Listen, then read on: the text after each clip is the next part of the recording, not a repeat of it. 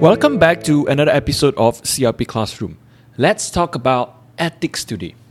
In particular, what is the difference between Section 18 and Section 28A of your Legal Profession Act? To be admitted as an advocate and solicitor A&S in High Court of Malaysia, one must be a qualified person and you have to complete your nine months pupillage. So, if you're a CLP student right now, you are not a qualified person yet. Until you have passed your CLP exam, then you are a qualified person. Is there any way whereby someone who is not a qualified person can be admitted as an A&S, advocate and solicitor, or someone that is a foreigner, not Malaysian?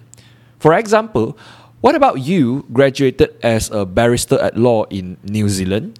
Clearly, you are not a qualified person as per Section 3 is there any way you can be admitted? There are two ways, namely Section 18 and Section 28A, to admit someone in this matter. But what are the differences between them? Section 18 is also known as ad hoc admission. The prosecution or defense may apply to the court to have someone, let's say a Queen's Counsel from the UK, to be admitted to represent them in that particular case. It's ad hoc because the Queen Counsel's lawyer admission or his eligibility to represent the client only applicable for that particular case. Now, after the case conclude, then that's it. His job is done. Then he cannot do anything else. So, example we have seen in recent Najib case in the federal court, whereby he wanted to admit Queen Counsel Jonathan Laidlaw to represent him at the federal court level. The High Court, of course, rejected. Now, assuming that High Court accept it, then the eligibility of Jonathan Laidlaw, the Queen Counsel, to practice in um, this case in court would only be for that particular case or period would only be for that particular Najib case or for oh, that certain period only. So once the case is done, he has to go back. That's it. That's why it's called ad hoc. When you want to be admitted through Section 18, the Bar Council, the Attorney General, the State Bar will be invited to give their opinion whether they think this person shall be admitted for that particular special case or not. But the final decision is on the hands of the High Court.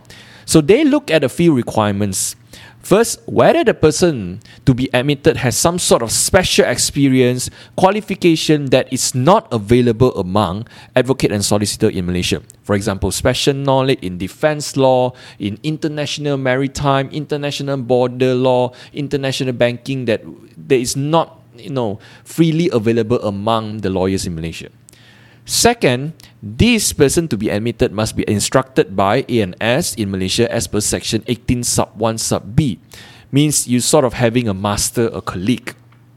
Third, the High Court will look at the opinions of Bar Council, the AG, and the State Bar, etc then they will make a decision.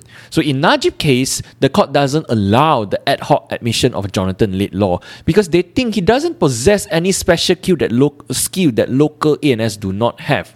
So since the skill that Jonathan Laidlaw has is freely, widely available among the A&S in Malaysia. So why not just hire someone from Malaysia instead of looking from someone else from the UK?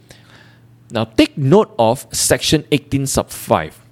If someone is admitted through section 18 ad hoc admission, his name would not be on the roll. He can only work for that particular case or period, so there's a time frame whereby he can practice and the scope of work he's allowed to do. On the other hand, Section 28A is a special admission whereby the AG himself issue a special certificate for the A&S to be admitted.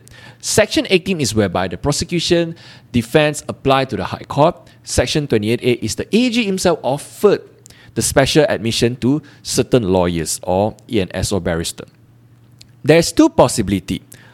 The first one, Section 28A sub 1 sub A sub 1 says it has to be a qualified person as per section 3 plus section 28A sub 1 sub B. He practiced outside Malaysia not less than 7 years.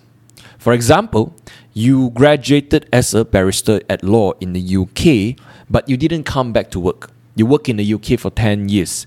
And you're now very famous because you handle high profile, complicated case. You've written many important cases. So now the AG see what you have done and told you, why not you come back to contribute to the legal profession in Malaysia?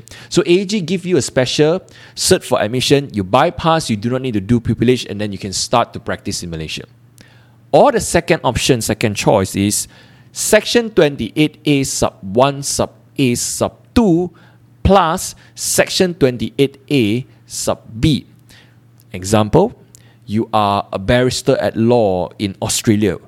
Clearly, not someone not qualified as per Section 3 and then you are working in Australia for 10 years. Again, same thing. Now you are famous, you handle high profile cases, you give a lot of lectures, you write a lot of important, famous articles, you are specialized in certain skills that we don't really possess in Malaysia. Then AG said to you, hey, why not come back and contribute to the legal profession in Malaysia? I'll give you a special certificate admission. Then you do not need to do some sort of pupillage, you can start to practice.